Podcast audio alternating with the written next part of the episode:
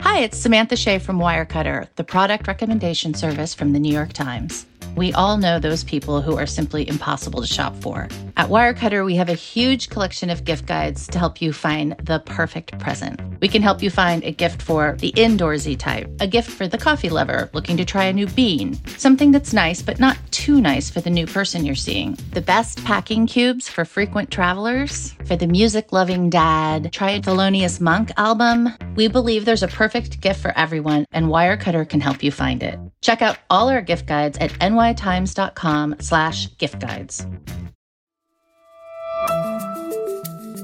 From the New York Times, I'm Michael Barbaro. Here's what you need to know today. On Thursday, the US and Canada said that Russian hackers are trying to steal coronavirus vaccine research from Western health organizations.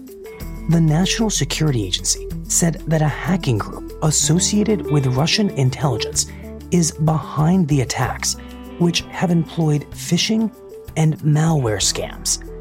The hacking group, known as Cozy Bear, is well known to the US because it was implicated in the 2016 hacking of the Democratic National Committee.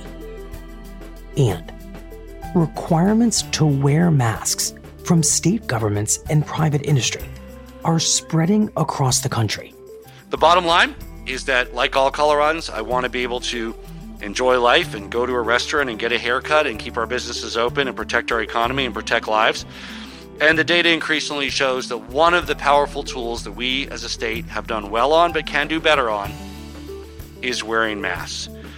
And that's why today I'm signing an executive order that's effective at midnight tonight uh, that requires that every Coloradan age 10 and up wear a mask or face covering. On Thursday, the governors of Colorado and Arkansas issued statewide mask requirements for public indoor spaces.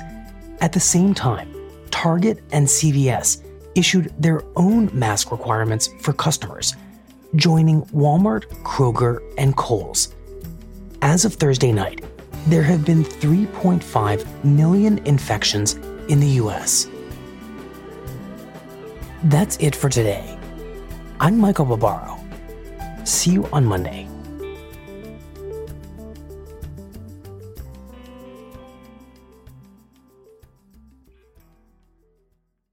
This year, a very important public figure turns 80. He sent us his wish for his birthday.